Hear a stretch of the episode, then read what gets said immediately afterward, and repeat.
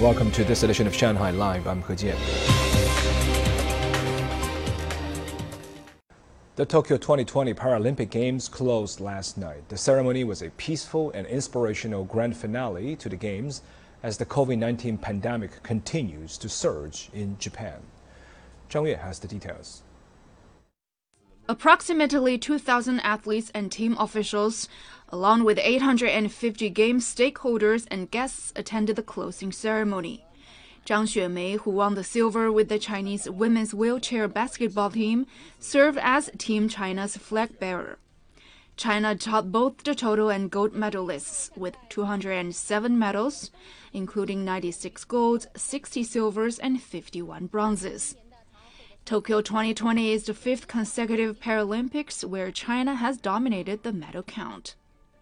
During the closing ceremony, Tokyo Governor Yuriko Koike handed the Paralympic flag to the International Paralympic Committee President Andrew Parsons, who entrusted the flag to Anne Hidalgo, the mayor of Paris, the next city to host the Summer Paralympic Games.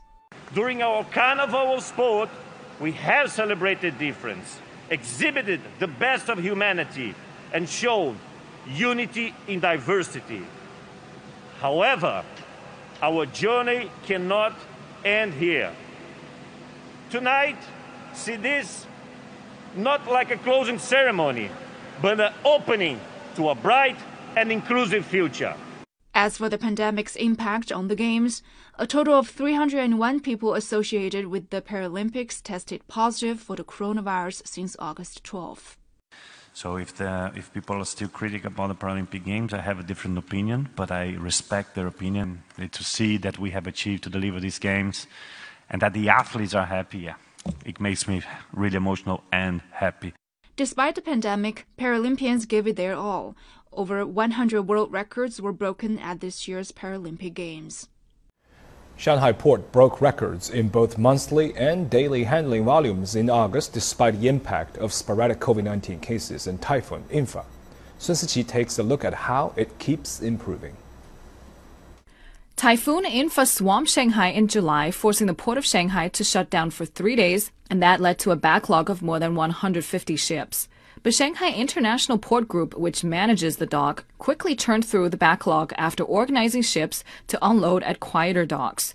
Expanded container unit depot areas and extra cranes led to a volume of more than 4.3 million container units being handled in August, including a single day record of 158,000 containers on August 19th.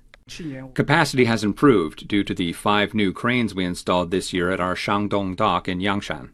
SIPG also bolstered efficiency with a station at the port of Taicang where goods can be merged. Thus, docking time is reduced when ships arrive in Shanghai. This way, resources are mobilized at these ports and costs are reduced for barge companies.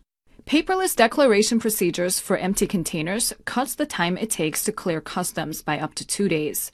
This in turn makes for extra room in the depot so more goods can be readied for shipping.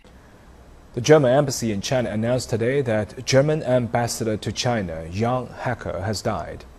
Chinese Foreign Ministry spokesperson Wang Wenbin said China was shocked by the ambassador's passing and sent condolences to his family, adding that China will provide assistance to his family and the German embassy.